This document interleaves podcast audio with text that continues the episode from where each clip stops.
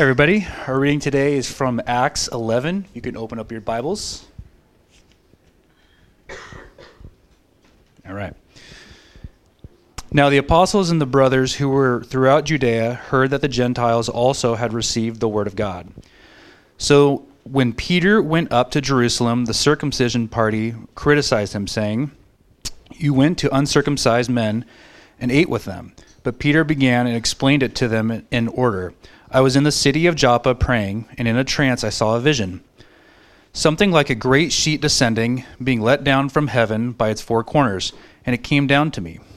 Looking at it closely, I observed animals and beasts of prey and reptiles and birds of the air.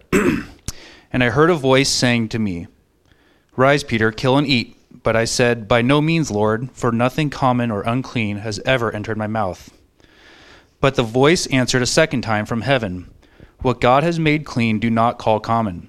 This happened three times, and all was drawn up again into heaven. And behold, at that very moment, three men arrived at the house in which we were, sent to me from Caesarea.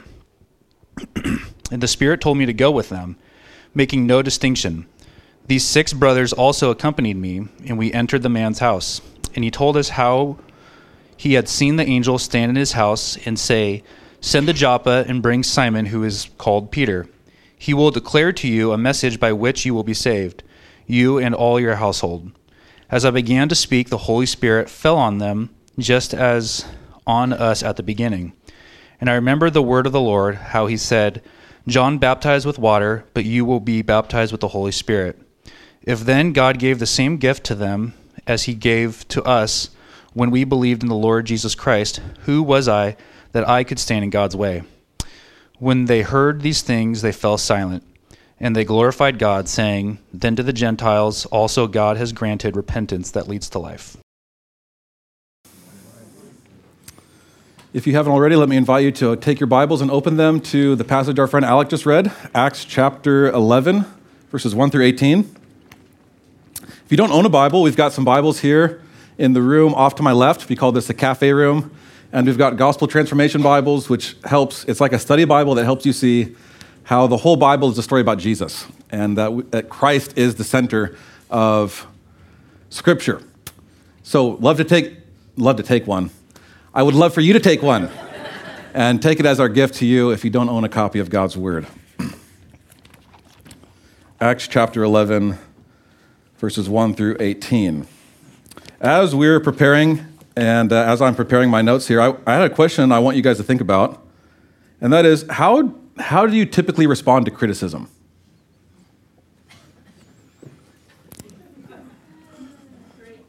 Great. Yes, that's the right answer.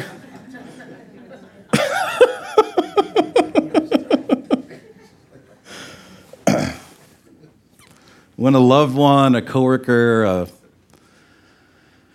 friend, teacher critiques you, what is your typical response? Here's typically how I don't see people respond. Wow, how astute. You couldn't be more accurate. I haven't seen that before. Thank you for sharing that with me. typically, don't see that.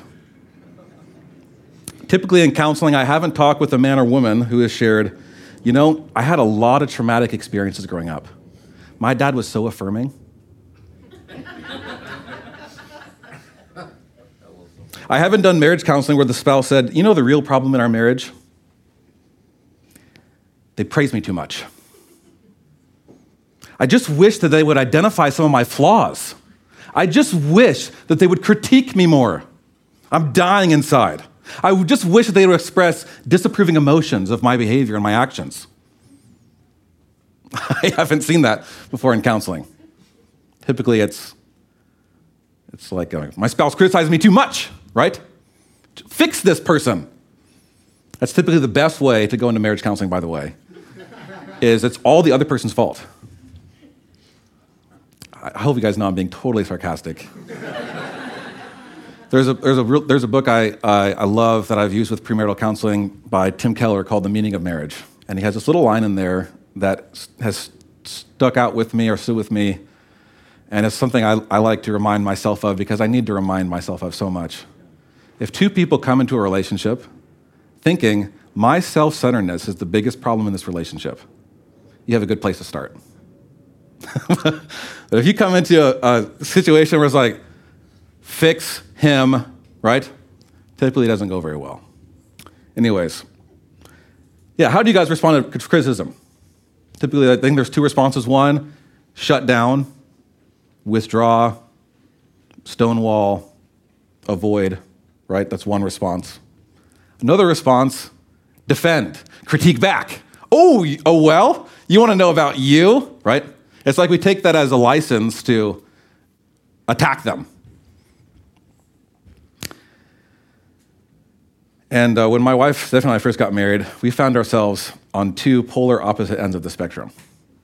So I responded to conflict as if, well, that's horrible. I don't want anything to do with that. And I think it's not really that bad. So if I'll just tuck it, it'll go away. Like it'll kind of just work itself out. The bubbles will kind of, you know, you guys know what I'm talking about? Mm-hmm. And Stephanie responded to conflict in a very different way. If we have a conflict, I want to talk with you. And I want to talk with you now. And I want it to be, you know, con- not confrontational, but I want to confront it. So you can imagine what the early years of our marriage was like in this kind of operation cycle. I hated conflict, and it's been a joyful journey of growing together in health, as I'm sure it has been for many of you in friendships and in situations where you respond to criticism. Here's some, some things I've learned over the years and experience with criticism, and it ties into this passage, I think, that instead of seeking to assume, we need to seek to understand, right? Instead of being quick to speak, we should be quick to listen. Are you guys warm in here? Is it pretty warm? Nathan, would you flip that thermostat? I'm noticing I'm getting warm. You guys warm? Yeah. The author of Acts, Luke, he, he doesn't record people coming up to Peter and saying, Hey, Peter, I noticed that you ate with the Gentiles. That's not something you typically do. Could, could you help me understand why you might do that? That's not what the text records us them doing. It's they criticize him. You ate with the Gentiles. You ate with the uncircumcised. Oftentimes, what I've found to be so hurtful about criticism is when critiques are not based in love, they're not based in understanding, they're not based in coming alongside to try to help, to explore maybe a character flaw, but it's it's like they are so right and you are so wrong and you have to see it their way, right? Our story begins this morning with the Apostle Peter being critiqued. He's being criticized for eating with Gentiles. And then the story transitions to he explains what happened, and they have a total change of events. They go from criticizing to praising. It's a cool progression in the story.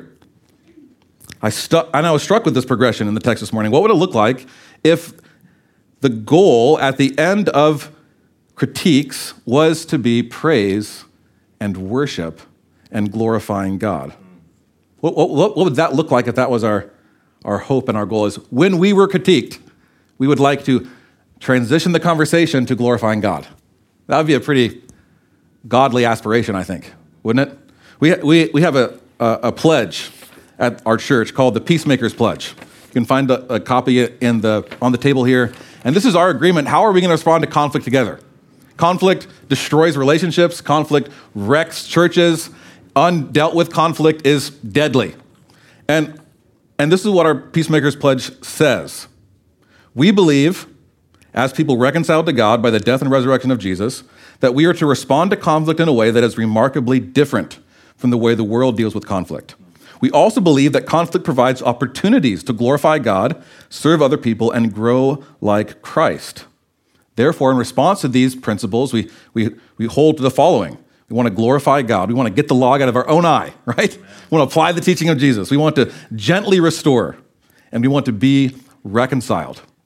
And the pledge ends with By God's grace, we will apply these principles as a matter of stewardship, realizing that conflict is an opportunity, not an accident. Yeah, and that is how the Apostle Peter responded to this, this criticism in this moment. He didn't withdraw. He didn't say, Oh, yeah, you, un- you circumcised party, let me tell you all your problems. He simply says, This is what God did. And at the end of describing what God did, they glorify God. I thought that was a cool progression. And that's how our text and our story moves this morning criticism to explanation to glorification. So let's look at the text starting in verse 1.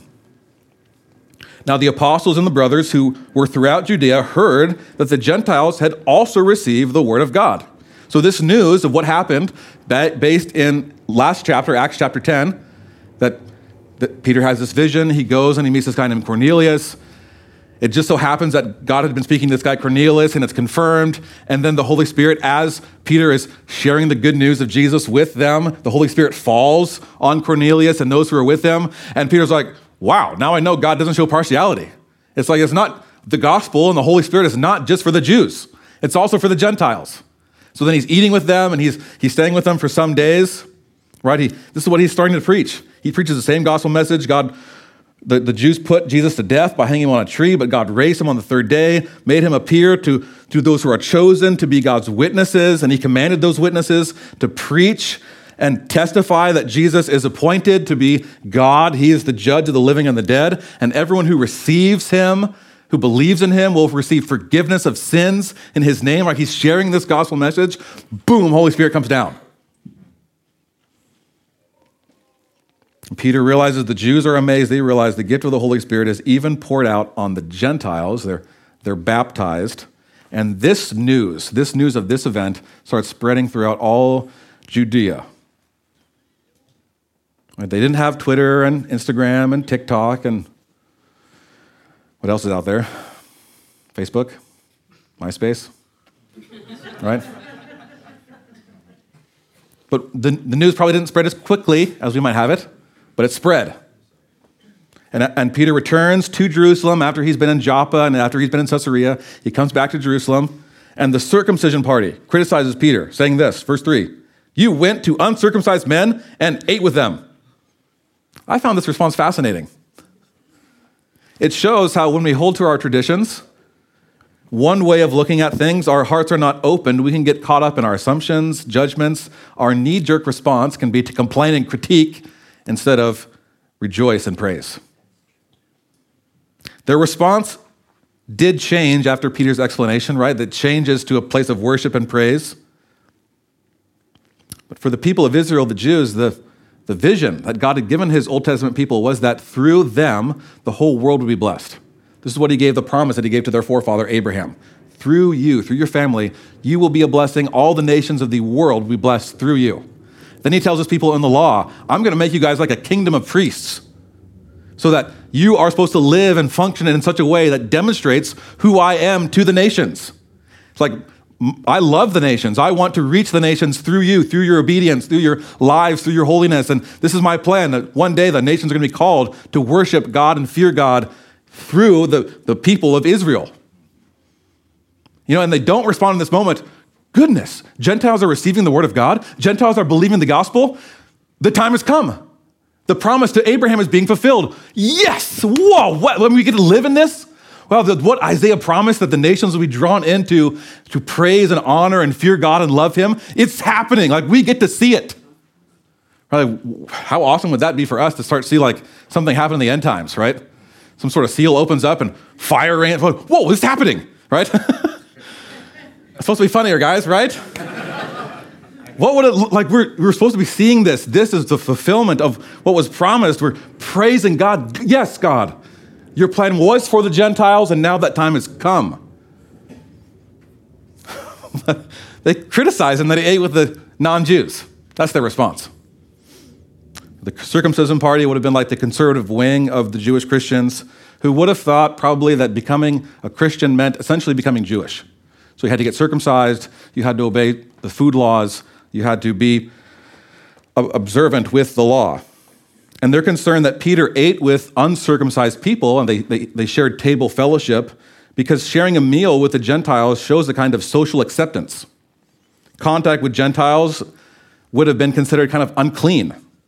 So for a Jew to eat with a non Jew in their minds was a violation of the law because Gentiles didn't follow the dietary laws, so they, are not eating kosher, so you're not going to have a kosher meal. They didn't follow the, the washing ceremonial laws, so they're going to be unclean. So you, you shouldn't, Jews should not eat with non Jews. They're critiquing him. And just as we so often need grace and peace and explanation, just as so often we can respond first in criticism, but then God can be so patient with us and lead us to a place of understanding and praise. It's what Peter does. He responds with grace and patience and compassion. He doesn't say, You idiots. God's done with you. That's it. I'm going to go somewhere else. No, he explains. This is what God did. Peter began and explained to them in order. Verse 4. Now, this will now be the third time we've heard this story in the last two chapters. It was recorded twice in chapter 10, and now it's repeated a third time here. And in ancient literature, ancient you know, writing, repetition was a way of showing, hey, this is really important. this is, you need to hone in. This is like bold, italics. This is like, you know, moving animation text. This is important. This is a big deal. Right, Steffi and I recently watched through the season three of The Mandalorian, and before The Mandalorian begins, there's a recap. And they, they don't show everything that happened, right? But they show important scenes and events, things that might kind of foreshadow what how things might connect to the episode that you're watching. And those were the, the important things in the show they'll put in the recap. This is what kind of what I think Luke is doing here. This is a really big deal for Gentiles to be included in the family of God. This is a really big deal for the Holy Spirit to fall on Gentiles. And it's, it's going to prepare what's happening for the Jerusalem Council in Acts chapter 15. But he repeats it three times. It's a big deal. And Peter has always ate kosher. He said his whole life he's ate kosher. With Jesus, he ate kosher. And this could have been like five to, five to eight years after Jesus' resurrection and his ascension. So there's some time that's passed. This is how, this is how I've operated. And Peter explains to the brothers, and he gave them idea of, and essentially is telling them, hey guys, this is indisputable evidence of something God's trying to teach us. In other words, guys, hey, this was not my idea. This is not me. I actually objected to this. This wasn't my idea. This is what he says in verse 5. I was in the city of Joppa praying, and in a trance I saw a vision. Something like a great sheet descending, being let down from heaven by its four corners, and it came down to me. Looking at it closely, I observed animals and beasts of prey and reptiles and birds of the air, and I heard a voice saying to me, Rise, Peter, kill and eat. But I said, By no means, Lord, for nothing common or unclean has ever entered my mouth. But the voice entered a second time from heaven. What God has made clean, do not call common.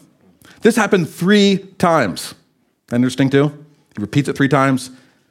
Peter says, happened three times and is all drawn up again into heaven. And behold, at that very moment, how many men come? Three. Three arrived at the house in which there were sent to me from Caesarea, and the Spirit told me to go with them, making no distinction.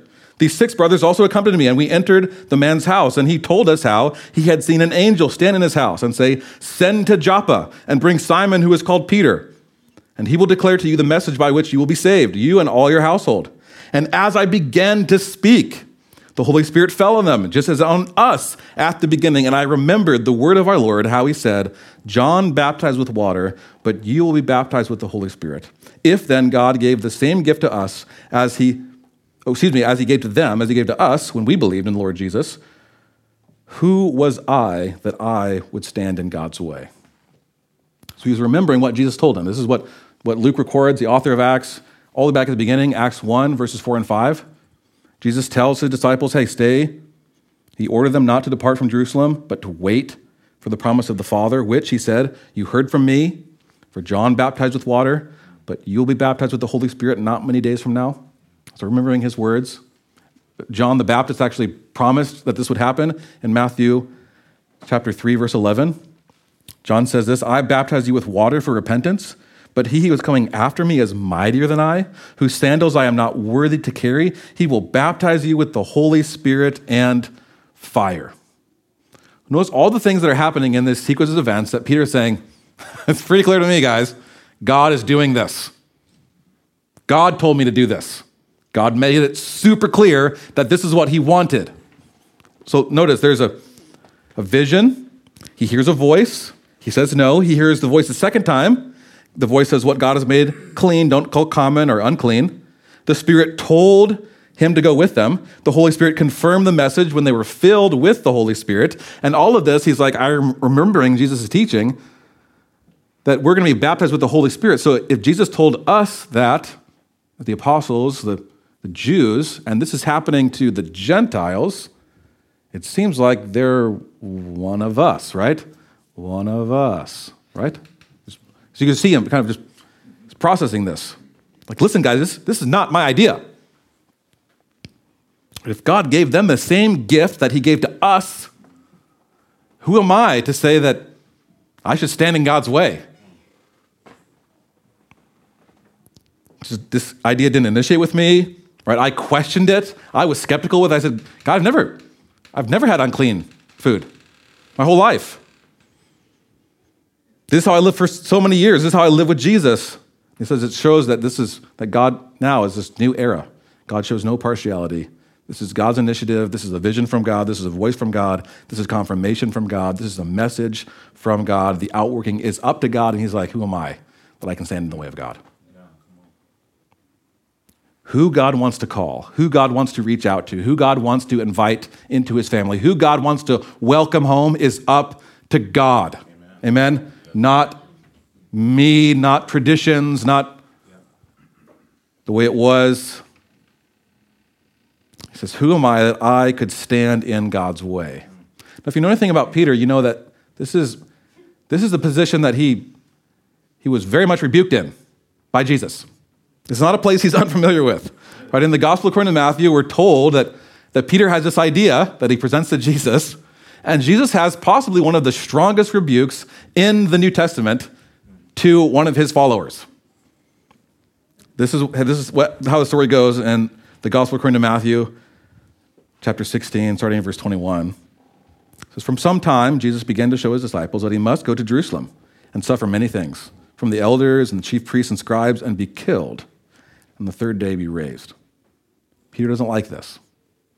And, and Matthew says, Peter took him aside and began to rebuke him, saying, Far be it from you, Lord, this shall never happen to you. And Jesus turned to Peter and he says, probably familiar with these words Get behind me, Satan. You are not setting your mind on the things of God, but on the things of man. Just try to put yourself in Peter's shoes for a second his history, his experience. He said, Listen, guys, I've stood in God's way and Jesus called me Satan. So I don't want to be there again. Not doing that again. Who am I to stand in God's way? The central theme in the book of Acts, the advance of the gospel, is God's unstoppable plan. Can't stop it. The advance of the gospel from Jerusalem to Judea to Samaria to the ends of the earth is the plan and the will of God. It will not be stopped by anyone, anything, any event, any person, any persecution. It doesn't depend on human initiative. And look at how they respond now, right? So they critique him. Peter explains, and this is how they respond, verse 18. When they heard these things, they fell silent. The criticism was like, And they glorified God, saying, Then to the Gentiles also, God has granted repentance that leads to life. Notice, notice who they say grants the repentance. Who initiated it? Who does it depend upon? God. That's. That's what they're affirming. God. This was God's plan. God gave this vision to Peter. God orchestrated the events to, so they just so happened at the same time as he's speaking, here come three guys. Just so happened they both have the same vision independently. And they get together like, whoa, wait, God's doing something here. And just so happens as Peter's sharing the gospel, the Holy Spirit comes down. And Peter's like, wow, I wonder if that vision had, had something to do with this, right? I wonder if it had something to do with what Jesus said about the Holy Spirit. Yeah. I mean, it seems like God shows no partiality. So if, if it's no longer unclean for me to eat with Gentiles, I'm going to spend time with some Gentiles. Gonna, we're going to have table fellowship. It's God's grace that grants repentance that leads to life, right? Although we're responsible to believe, we're responsible to trust, we're responsible to repent, to turn. And that's what repentance means. It's the turning from the old to the new. It's a turning from what was to what God has called us to be. It's a turning away from how we used to live for ourselves to living for God. That's repentance. That kind of a heart change of, man, I used to love sin. I used to, I used to be ensnared that I only, like I knew it was wrong, but I, I couldn't not sin. And now all of a sudden, I don't want to sin. And the sin is not as fun as it used to be because I feel bad after. Like, what? What happened? And I used to find this book so stinking boring. I used to find the pastor who'd get up on stage, I'd sit in the back row, and I'd just be waiting for the sermon to end. Goodness, here's this old man just totally out of touch. And maybe you're thinking, oh, here's this young man, totally out of touch, right?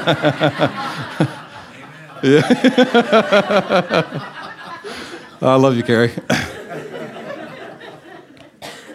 and we have to like, we have to sing these songs. You know, I was like, this would be me usually.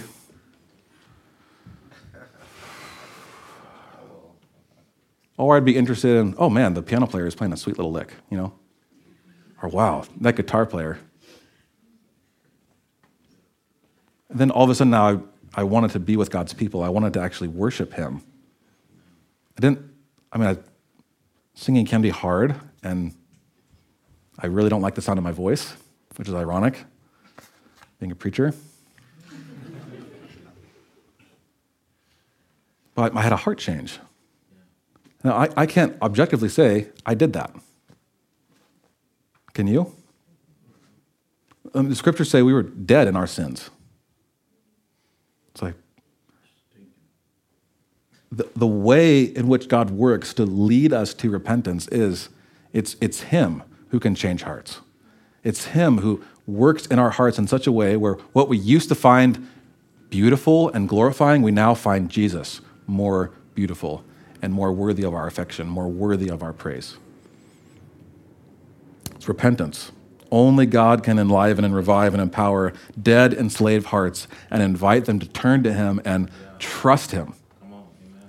And repentance looks like getting baptized.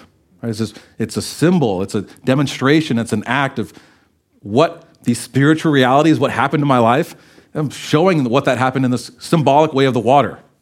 Like I'm, get, I'm getting dunked. The old me is just going under. And there's a new me that's getting raised. I'm raised to walk in a new kind of life. And repentance looks like living now for a different Lord and Savior. Repentance looks like bearing good works for others in love. John the baptizer, he proclaimed this in, in Luke 3 8 bear fruit in keeping with repentance. It's like repentance looks like a changed life, it looks like a changed trajectory of where you're going. It looks like now, like I, I want to do things that were different than I did before. This is what the Apostle Paul reminds the church in Ephesus. He tells them that, that they are the workmanship of Christ. They are God's demonstration of His grace. That, that's not by their own effort. It's not because they did something that like they could boast in. Yeah, I, I did something great, and now I'm saved. It's like salvation is by grace through faith alone. The only thing we do is believe. Amen? He says, You are Christ's workmanship created in Christ Jesus for good works. This is what God has called us to. This is what repentance looks like. God has granted them life that leads to repentance. This is what it would have looked like. They got baptized, they would have given themselves to lives that looked totally different. And this is what they say after they're silent. They glorify God and they say, God has granted repentance that leads to life. Amen. I think that's what God is calling us to do in our story this morning as well. Right. We respond to God in this story in light of the text. We respond to God's word by, I believe, He wants us to glorify God from the text this morning. To be quick to give thanks and praise and not to criticize and complain. To be silent as we ponder and reflect the providence and the grace of God in our life and the grace of God that we see in our church, what He's doing, the lives that He's changed, how He's worked in the past. I think living in a you know, it's not only very cold, what's the word? Geographically? What's the word for weather? We- climately? Cold? What's the word? It's a cold climate. Right. Thank you, Stephanie. I, I want to say it's like a cold climate, not only just in like the actual physical elements, but it's kind of like a cold climate socially. So I don't know what the other word for that is, but weather, weatherously, or you know, weather, yeah. But also socially. That's the word I, uh, socially. Culturally. This cold climate of the Puget Sound, there's a place where relationships, communication, presence, it, it's not really a high value. All right, honest communication doesn't matter. Responding to others doesn't matter. You're upset, you can respond in passive aggressiveness. It's totally cool. Or don't, you know. And, and we're prone, I think, inside and outside of the church to feel like isolated and disconnected and depressed and defeated and, and lonely. The, the social climate here can be very much anti people, anti relationships. Don't talk to me. Don't look at me. Don't text me. Yeah. And it can lead to a mentality, I think, in the church. I've seen this in my life and I've seen this in our church of we're kind of just living in this kind of coldness living in this like there's not a warmth there's not a joy there's not a just a celebration of i'm here god is so good. Oh another day of rain you know can get to us.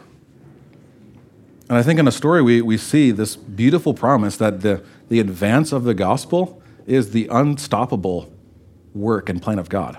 Can't stop it and, and sometimes I think we can be tempted, or I, I can at least be tempted to believe in this climate of Seattle, that we're kind of just like, we're on this front of a spiritual dark climate and we're just kind of holding on, right? And it, sometimes it seems like Satan's winning because, oh, there goes another pastor, there goes another church, they're closing. Oh, and the, and the churches that don't really preach the gospel, those are the ones that are growing. And here we are, just kind of holding on. Let's just get through, right? And we can live in a, in a kind of way that doesn't reflect this kind of unshakable plan and providence of God. We live in such a way that's fearful, lacking joy, distant, scared, we're not joyful. It doesn't mean we just have to be fake and pretend, it's just like as if we all have to be happy, but there's this tension, there's this juxtaposition in the scriptures where Paul says we can be sorrowful yet always rejoicing. Right? There's always something that we can rejoice in in God. There's always something that we can say, yes, I look out at this climate and I just feel like lonely and disconnected and isolated. And I look at my friends and I see just the depression and this, this the, uh, it's just like this fog that comes over, right? And then summer comes out and we're like, oh yeah, we have no more problems. But then, you know, summer ends and it's everyone's back to, oh, life and heat, right? Can you guys relate to this? And I, I, I, was searching my heart this morning. I invite you to search your heart this morning. That God would make His plan, His victory, His grace, His purposes more real to our hearts. That we are more confident, more joyful, more present, more thankful, more quick to respond in praise than criticism. Search your heart this morning. Ask Him to reveal his grace and His work to your heart this morning that you would respond in glory and in praise and in worship. Lift up your head and see that our King Jesus is ruling and reigning on the throne. Nothing's stopping him. Nothing. He's already won. I had an image come to mind this week as I was studying and preparing for this message, and uh, I think one of like the most vivid images or illustrations for like a, uh, the total deflation of a person based on judgment and critique is in the Olympics. Can you guys, you guys know what I mean? It's heartbreaking sometimes, honestly. Like I'm thinking about the uh, like the gymnastic events or the figure skating, where it's like I can't even imagine the pressure of what that's like to perform and then immediately get, receive a grade like a, a judge. Like I don't know what that would be like if you know I say amen after the sermon and you guys kind of like hold up signs like, yeah, six. It's like, oh, God. But then you've got the cameras and all the eyes are on this. Like, wow, the, trauma that that might create. And I remember one particular event, uh, it was like 2016, Simone Biles was just crushing it. Remember Simone Biles? And she had this like God gifted like springs hidden in her legs that she could just, just like a different level. It's like there wasn't really any kind of debate or like, oh, Simone might not win the gold. It was like, who's getting second? That was kind of like how the, the, the broadcasters talked about it. and I, I think one of the most vivid images that I, I remember watching the Olympics is, you know, like when a, a gymnast doesn't stick the landing and they fall, or like a figure skater's kind of thrown up and they're supposed to stick it and it's just like, they fall down, and you can just hear the, the crowd just kind of like all the air is lifted, and even some of the announcers would go, ooh, right?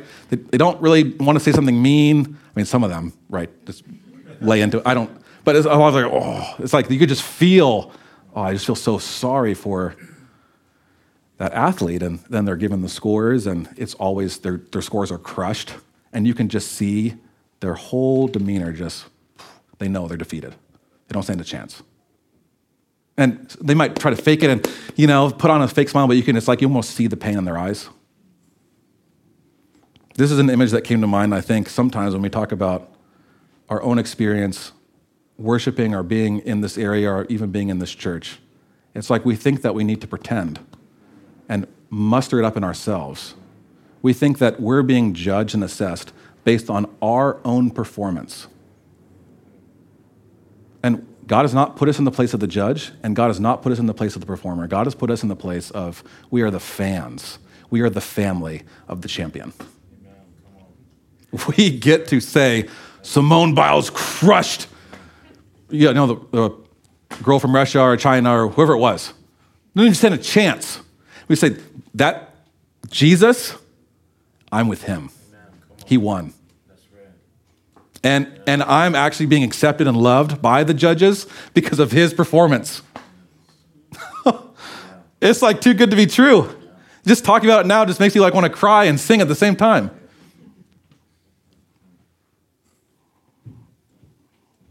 We are the family of the champion, the one who performed for us, who won. And we're with him. Church, as we consider the grace and providence of God in this story, and as we respond, even so, God has granted that the Gentiles would be granted repentance that leads to life, that we would respond in praise and rejoicing. Then know and be reminded God's plan will not fail, even here. He's not defeated so we don't have to act like we have been. Amen. Amen? Yes. Let's pray.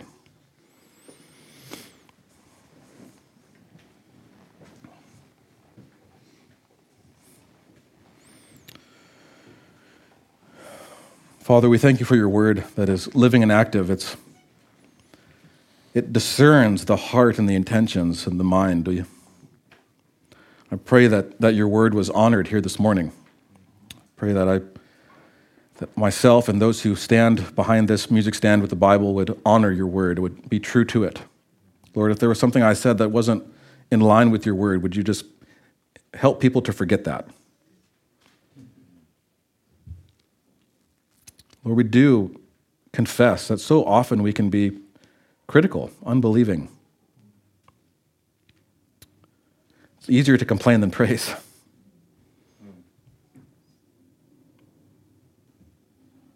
And, and Lord, I confess I have my own prejudices of how I think that you can work in certain ways. Certain people are too far. It would take a lot for you to, to win them. And Lord, uh, forgive me of my pride. I am no better than anyone else, and neither is anyone else in this church. There is no partiality.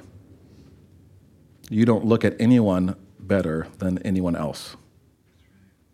And Lord, I pray that you would help this church to be the family of God, to be a place where there's neither Jew nor Greek, slave nor free, Scythian or barbarian, Lord, yes. No, bar, there's no, well, yeah, anyways. The principle is we're all one in Christ. Help us not to respond to each other in ways which we think that we're superior.